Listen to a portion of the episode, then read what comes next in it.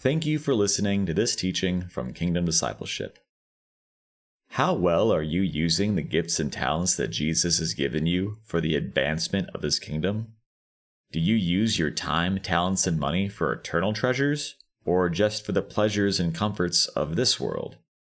Let's open now to Luke chapter 12 and look at this sobering parable of the rich fool.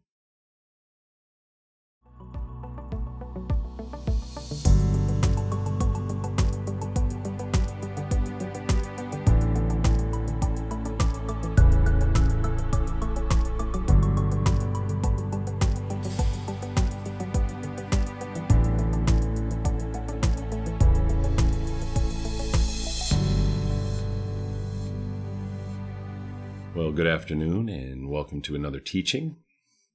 Today we're going to be discussing a uh, it's a very very difficult uh, part of scripture. It's called the parable of the rich fool.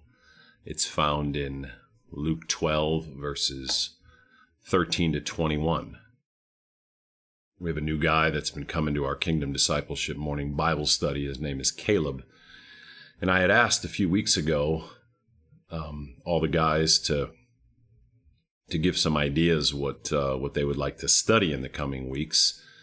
And Caleb had brought up this section of scripture, and I don't know how we got to it, but um, it, it's pretty heavy. You know, it's uh, they're they're very very serious verses, and they really they really have meaningful uh, application in truth to to every one of us as Christians and non Christians alike obviously, if we're non Christians, we need to become Christians, right? Jesus Christ is the only solution to life. Jesus Christ is the only solution to death. Jesus Christ is the only hope we have in this life and the next life. And the, and the Bible makes that clear. Uh, the Bible makes clear that all human beings are sinful and that our sins need to be forgiven and that we have a debt that needs to be paid. And that's why Jesus went to the cross and died a perfect death, even though he was sinless, even though he had done nothing wrong, even though he lived a perfect sinless life. He gave that life voluntarily on the cross for you and for me. Uh, and he did that because we needed it. We needed it completely. Humanity is stuck. Every man and every woman is completely and totally stuck. We are sinful. We need a Savior, and we cannot save ourselves. There's nothing we can do to save ourselves. None of the good we do will help save us. We need Jesus Christ. And again, that's why he lived a perfect life for you and for me. That's why he died a perfect death for you and for me. And he is indeed alive and risen. And so when I say this is written for Christians, what an individual needs if they're not a Christian is to become a Christian. They need to receive Jesus Christ as their Savior. They simply need to believe the Word of God that says that Jesus came. Uh, the Bible says Jesus lived a perfect life for you. He died a perfect death for you, and that He's alive and risen. And the Bible promises uh, in Romans 10 13 that everyone who calls on the name of the Lord will be saved. So today, if you don't know Jesus, just right now, uh, call out on him, call to him, and say, Lord Jesus, I believe that you are the Son of God. I believe that you lived a perfect life for me. I believe that you died a perfect death for me. And I believe that you are alive and risen. And therefore, Lord Jesus, I ask you to come into my heart. I ask you, Jesus, to be the Lord of my life. I ask you, Jesus, to save me from my sin and to bring me to heaven when I die. Jesus, I place all my faith and hope and confidence in you alone to save me and to be my everlasting Lord and God. That's how you become a Christian. You believe in Jesus and then you call on him and ask him to be the Lord of your life and come into your heart. And the Bible is written for Christians. We can't really understand the Bible in any way until we have Jesus living in us, until the Spirit of Jesus or the Holy Spirit comes to live in us. And then we can start to make sense of the scriptures and we can experience the conviction of the scriptures. We can experience the joy of the scriptures. But none of that can happen until we truly know Jesus as our only Lord and Savior. And His Spirit, the Holy Spirit, is living inside of us. So, with that backdrop, we're going to go ahead and read um, Luke 12, verses 13 to 21, and then we will get right into it. And as I said, this is written for believers. This is written for us as Christians, and uh, this is a very, very sobering piece of scripture, very sobering, uh, what, eight verses. And so, Father, we do thank you for this time. We thank you for your mercy and goodness on our lives. We thank you for your favor and grace. Holy Spirit, we ask you to lead us and guide us now as we open the Word of God.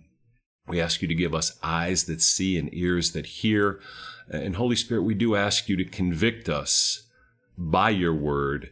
And Lord, help us to, to repent where we see that uh, our lives are out of place based on what your word is teaching us today. Father, we love you and we bless you. We thank you for your mercy on our lives. And above all, we thank you for Jesus Christ, our only Lord and Savior and Master and King and God. Father, in Jesus' name we pray. Amen and amen. Verse 13 Someone in the crowd said to him, Teacher, tell my brother to divide the inheritance with me. Jesus replied, Man, who appointed me a judge or an arbiter between you? Then he said to them, Watch out. Be on your guard against all kinds of greed a man's life does not consist in the abundance of his possessions. And he told them this parable The ground of a certain rich man produced a good crop. He thought to himself, What shall I do? I have no place to store my crops. Then he said, This is what I'll do. I will tear down my barns and build bigger ones, and there I will store all my grain and my goods. And I'll say to myself, You have plenty of good things laid up for many years Take life easy, eat, drink, and be merry. But God said to him, You fool, this very night your life will be demanded from you. Then who will get what you have prepared for yourself? This is how it will be with anyone who stores up things for himself, but is not rich toward God. Lord Jesus, have mercy on us as we go through this uh, this parable, Lord, and, and I just ask you to help us, Lord, to, to heed your word in Jesus' name. Thank you, Lord. Very, very, very sobering parable given to us by Jesus. Uh, these are the words of Jesus. Again, we're in Luke 12, verses 13 to 21, uh, for those who follow along in the scriptures. Verse 13 Someone in the crowd said to him, Teacher, Tell my brother to divide the inheritance with me. Historians have said that it was traditional in that time that when it was time to divide the inheritance, the oldest son would get a double portion of the inheritance, and uh, the younger son would get a single portion. And historians have postulated that what was happening here is that the younger brother was was wanting an equal share even though the law in those times or the tradition in those times was that the older son would get a double portion. And so he was he was asking for more than he was supposed to get. As the younger son, you know, he would get a lesser share of the inheritance, but you know, he was wanting a greater share. So he was desiring more money even though that was not uh, the tradition of the time. And that would be similar to the fact that if, um, you know, if somebody was was going through, you know, a parent's will or a grandparent's will or anyone's will, and they had decided how they wanted the money to be distributed, and you or I come out on the the lesser end of that, and we're not happy with it. Now, most of us can recognize that. Imagine when it comes time to be uh, dividing a will, we all have inside of us this idea that we want what's coming to us. You know, it's uh, it's just this natural desire, right? We want what's ours, so to speak.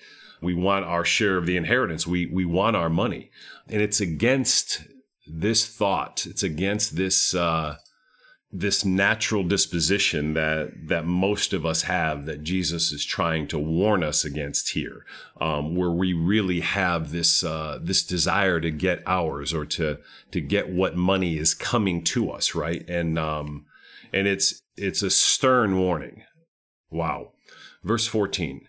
Jesus replied, "Man, who appointed me a judge or an arbiter between you.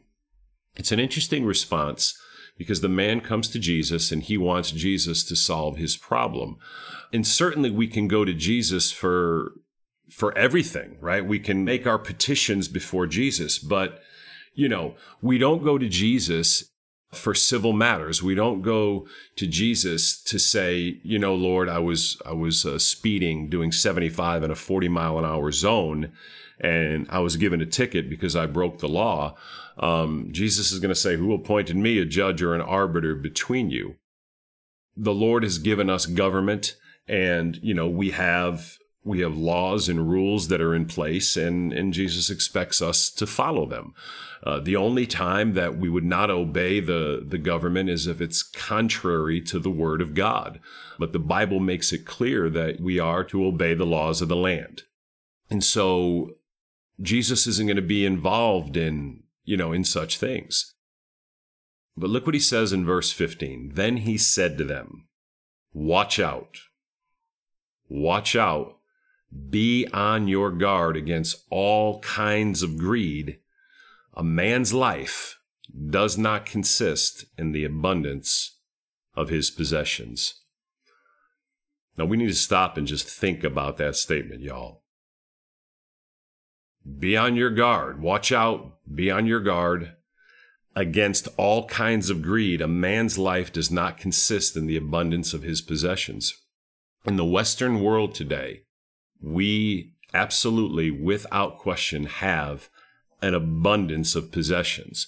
And really, everyone listening to this, their life very easily could be characterized by having an abundance or an incredible abundance of possessions. And Jesus says we have to watch out. Uh, never has there been a church in history, ever, like ours is today in the Western world where this applies more than it does to us right now. This is, this is a sobering, just clear warning for us because we are, without a doubt, the wealthiest church that there's ever been since Jesus Christ was resurrected from the dead 2,000 years ago. We are a church in the Western world that has more money, more possessions, more comforts by and far than at any time of history. And Jesus is warning us that we need to be on our guard against this. And to help guard us, you know, he gives us this parable. And again, it's a very sobering uh, parable. It's a scary parable. And again, it's one we want to really take to heart. We want to examine our life and we want to really make uh, immediate improvements in our life. What does that mean? A man's life does not consist a woman's life does not consist in the abundance of her possessions. What does your life consist of? What Jesus is saying is that life is not about the material world. Life is not about the natural world. Life is not about what you have and how much you can accumulate for the here and now. This life is a very short life in comparison to eternity. Eternity has no end, no beginning, no end, right? And so whatever we live on this earth, 70, 80, 90, 100 years, is just a blink in comparison to eternity. So this life does not consist in trying to build a better here and now. We're going to see in the parable that the man is just concerned with building up more wealth so he can have a more comfortable retirement. And, and pretty much anyone listening to this can recognize that desire in themselves, right? And so that's why I'm saying this is something that's, uh, this is a hard teaching, but again, it's one we did in Bible study. So, as I was just uh, being led of the Lord, it just was a natural, uh, natural teaching for me to do as a podcast. And it is in our Bible and again, never has this teaching had greater application than it does today to us as Christians uh, in the Western church. So, Lord Jesus, um, again, I do ask you to help us, Lord. I ask you to uh, just open our eyes that we might truly, Lord, understand that our life as men and women does not consist in the abundance of our possessions, Lord. Um, and Father, I do ask you to help us and give us eyes to see where we can make the corrections in our life um, where we have all fallen into this. Thank you, Lord Jesus. Um, your life and my life consists in Christ, in Jesus. You know, the scripture says in Psalm 24, verse 1, the earth is the Lord's and everything in it, the world and all who live in it. So, really, we don't own anything, right? And frankly, you can't own anything because all of us are going to die at one point or another, right? And when we die, we can't take it with us, as you've heard. So, truthfully, everything you have is on loan from the Lord, right? That's just the fact of the matter. That's the truth of the matter. Everything you have, everything I have is on loan. It doesn't belong to us because we can't take it from this life. So it may be on loan for, like I said, 70, 80, 90, 100 years. We don't know. Could be 50 years, could be 40 years, could be 30 years. As we see in this parable, when we get down into it, in verse 20, but God said to him, You fool, this very night your life will be demanded from you. And that could be said to every one of us. None of us know when we'll be taken from this life. None of us know when our last day on earth is. And that's, that's, that's important for us to keep in mind. Again, we are, we're, we are in this world temporarily. Eternal life will be forever. A man's life, a woman's life does not consist in the abundance of his possessions. Verse 16 and he told them this parable The ground of a certain rich man produced a good crop. See, it said the ground produced a good crop. He could not do that without the blessing of God, right? So, almost all of us listening to this today, your ground is producing a pretty good crop. And you could be this rich man and this rich woman, okay? So, has your ground produced a good crop. That hasn't been by your amazing talents or by mine. Um, everything that we have has been given to us by God. Your gifts, your talents, your strengths, your abilities, whatever it is that you've been given so that you can produce a good crop has been given to you by God and belongs to God. The ground of a certain rich man produced a good crop. Again, everyone listening to this today at varying levels has has a pretty good crop, right? Some people have an exceptionally good crop. Okay, so you're a rich man and your ground has produced a good crop by the blessing of God Almighty. Okay? And that's that's where we want to start. You want to look at wherever you are, whatever your position is. And again, for most people, they're, they're in a pretty comfortable position right? We have homes, we have retirement accounts, we have wonderful cars, we have we have possessions beyond our understanding. Right? We have so much we're we're we're spoiled. We certainly are this rich man and our ground has produced a good crop.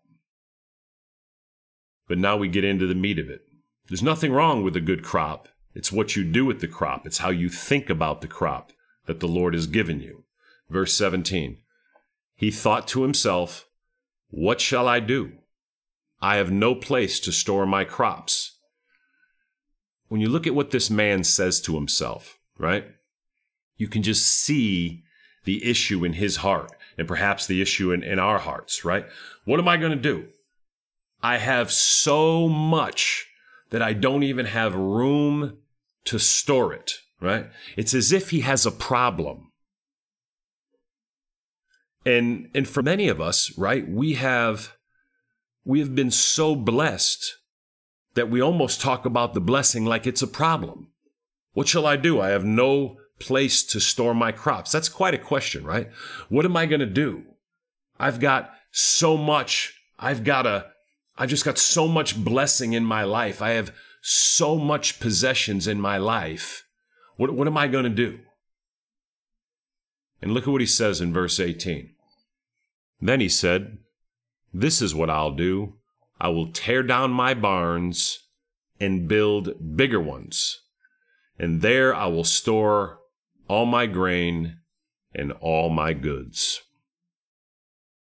You know, again, Jesus is telling this parable, and it's a parable for us to look at and to say, you know, man, how much of this disposition do we have in our hearts? And, and it's important that we know that, that all of us have some of this. At varying degrees, as believers in Jesus Christ, we do struggle this with this, right? This is what I'll do. I will tear down my barns and build bigger ones. And there I will store all my grain and my goods. Verse 19, and I'll say to myself, You have plenty of good things laid up for many years. Take life easy, eat, drink, and be merry. That was verse 19. Verse 19 ends with him saying to himself, and I'll say to myself, You have plenty of good things laid up for many years. Take life easy, eat, drink, and be merry. Which one of us cannot recognize this desire? Take life easy, eat, drink, and be merry. Father, I uh, I ask you to, I just confess, Father, that um, you know that that I that I have some of this in me, Father that I do like it when life is easy, and I do I do like to eat, drink, and be merry, Lord. I, Father, I just ask you to to help us, Lord, um, to really have an understanding of what you're trying to tell us here, Lord, um, and to have a heart that really is not like uh, what we're seeing here in, in, these scriptures. Help us, Lord Jesus. Help us, Holy Spirit. Um, thank you, Father. Thank you, Lord um, what should have what should his heart have been? Okay, when you're when the Lord has blessed your ground, and your ground, your work, your finances, your possessions, when the Lord has blessed them, what ought your heart to be? Your heart ought not to be to build bigger barns, to have more bank accounts so you can have more money, right? Your heart ought to be to be rich toward God.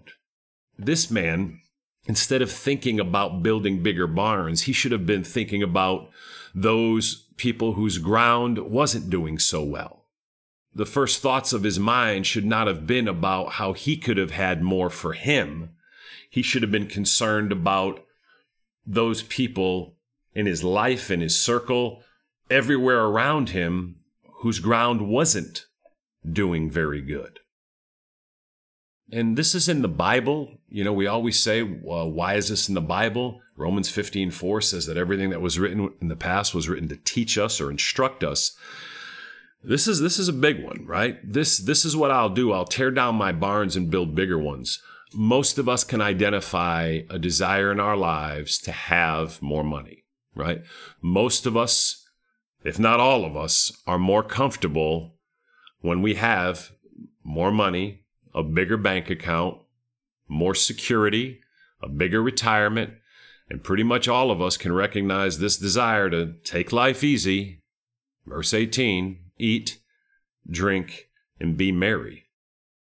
The clear problem with this is that our concern is completely and totally not only for ourselves or for our own lives, our own wives, our own children, but our concern is completely and totally about this life.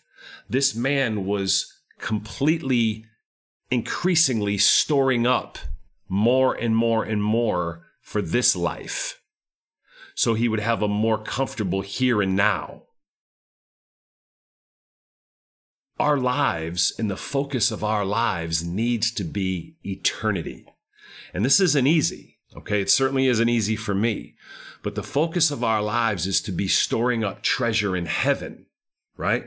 To being rich toward God, to be consistently looking for ways to build up eternal treasure, right? And that's using everything you have. This man used all his energy to build bigger barns so he could store away more grain for himself, more money for himself, more resources for himself, because he had this idea that he wanted to say, You have plenty of good things laid up for many years. He wanted to put himself in this position that, if we're all candid and frank and honest with ourselves, that we can recognize, Matthew, and that is that it's kind of nice to have more money in the bank. It's kind of nice to to have this feeling of ease, right?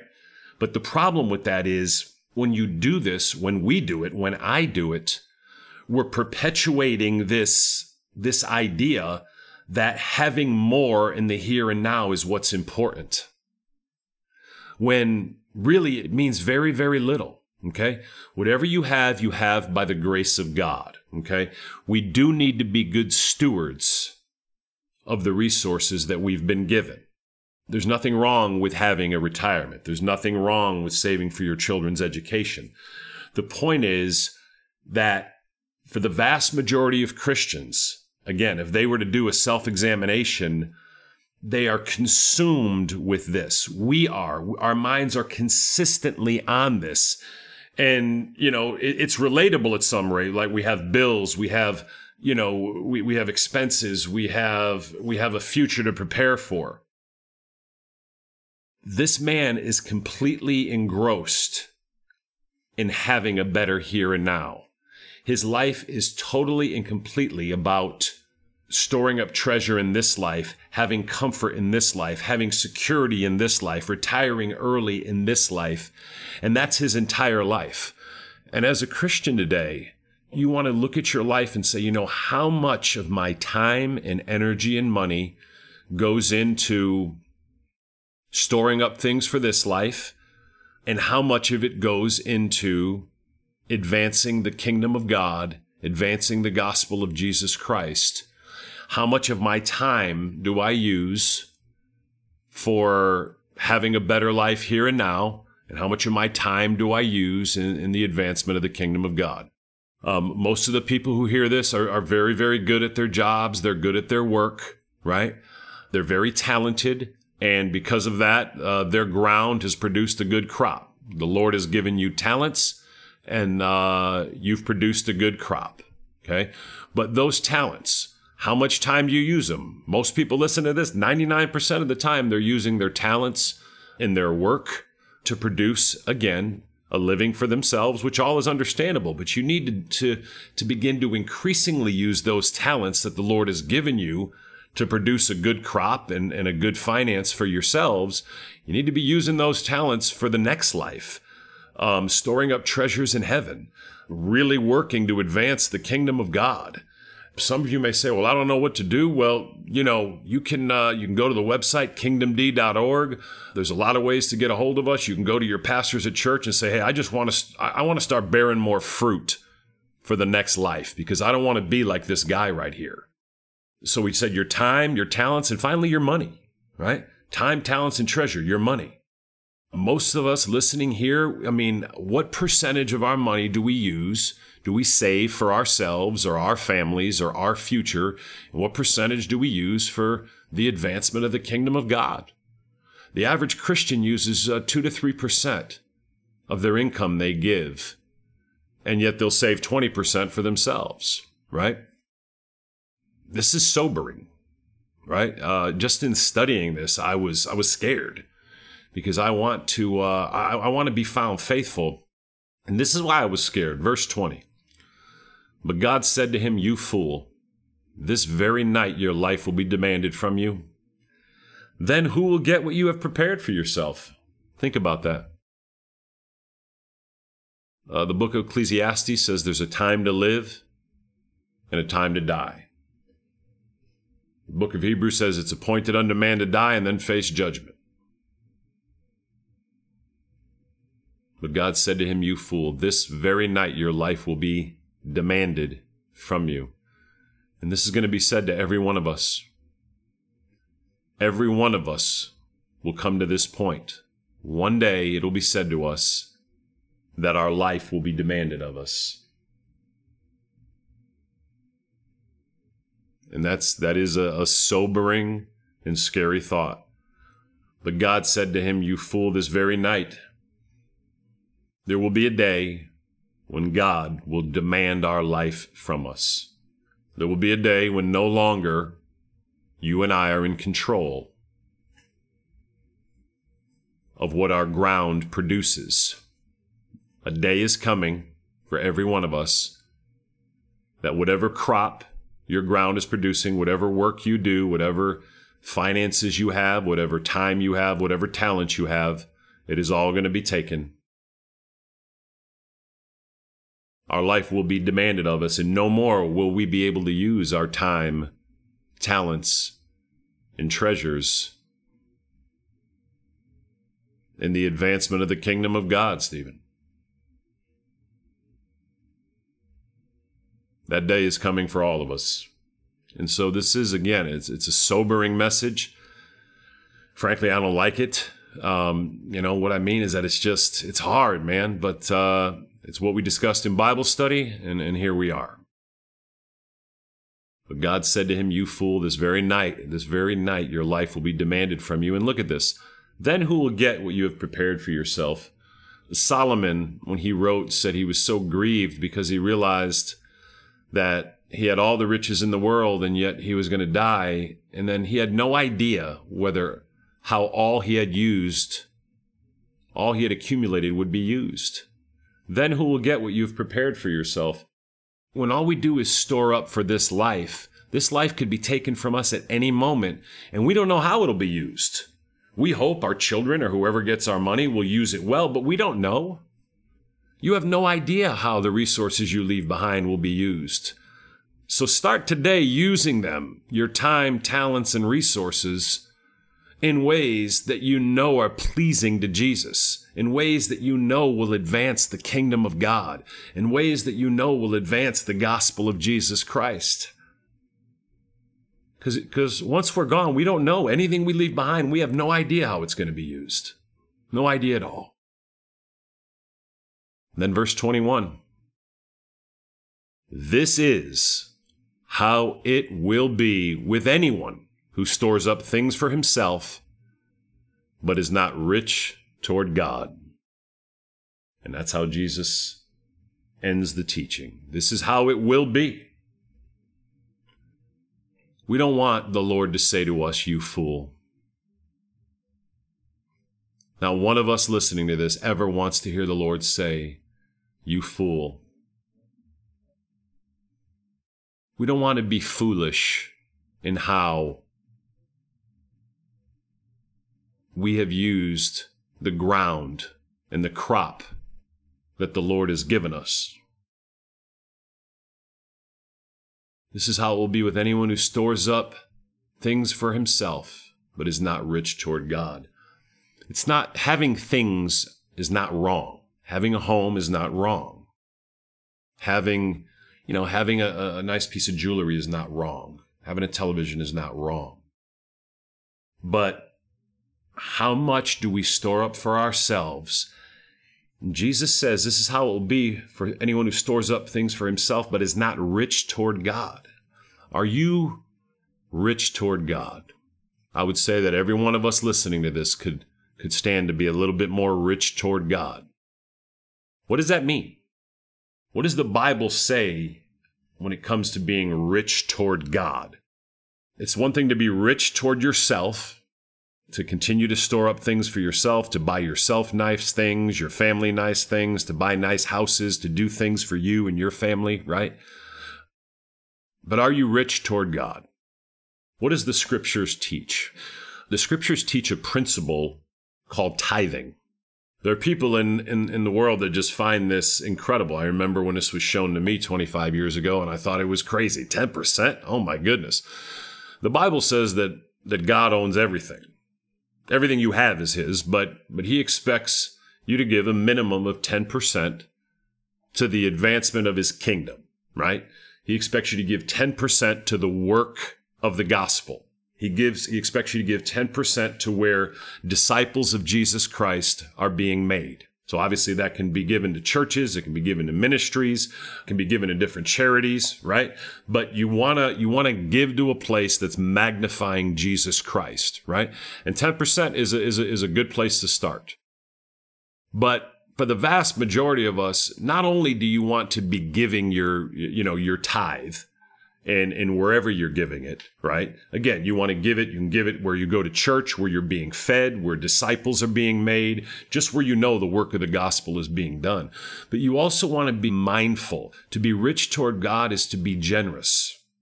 To consistently look to be generous, particularly to those more needy than yourself. To look for ways to be a blessing and again, always in the name of Jesus Christ, right? That Jesus is convicting you where you're, where you're listening to this now and you just think, man, I want to go be a blessing to this family over here, or I want to bless this family over here because, you know, I want to do what Jesus has told me to do. I want to be rich toward God. So, first of all, you want to be rich toward God with your money, okay? You want to examine your life and you want to see, again, just the candid proportions or the percentages that you use toward yourself, toward your own savings accounts, um, toward your own retirements, and and how much you're building up your treasure in heaven. If the percentage of what you're doing to store up for this life is substantially ahead of what you're doing to store up for the next life, then you know you're out of balance and you know there's a place of repentance. You go to Jesus and say, Lord, you know, I'm, I'm sorry. That's me, Lord. And, uh, and I do ask you to help me, Lord. I want to begin to be more rich toward you today. Jesus could take us out of this life at any moment. Any day could be our last day, and you don't have a chance to do this anymore. So, again, wherever you are in the world, there are places where you can be a blessing. In our ministry at Kingdom Discipleship, we're consistently giving to, to needy people in different parts of the world. Um, we're blessed to have men on the ground and women on the ground that, uh, that know how to, how to distribute it. But we, we want to be rich toward God. All of us here have stored up things for ourselves, and the Lord has blessed us. And I want to say again, there's, there's nothing wrong with having these things. But we do want to make sure that we have this, this mindset of being rich toward God with our time, with our talents, and, and with our money. Lord Jesus, we, uh, we thank you for this word, Lord. It is a sobering word. We thank you for it, Lord. I, I pray, Lord, that you would help me um, and all those who hear this message, Lord, to uh, to sincerely evaluate our lives and consistently look for ways, Lord, that we can store up treasure in heaven. Father, I ask you to forgive us when we have this mindset, Lord, where we just want to build bigger barns and bigger houses and have nicer cars for ourselves, um, and and we're not concerned about those. Um, in your kingdom who who have very little to nothing, Lord. Forgive us when we have this mindset and help us, Lord Jesus, to uh, to consistently, Lord, look for ways to be more rich toward you, more rich toward others um, than we are to ourselves. Father, we love you, we bless you, and we thank you for the word of God. We commit it into your hands now. In Jesus' name, amen and amen.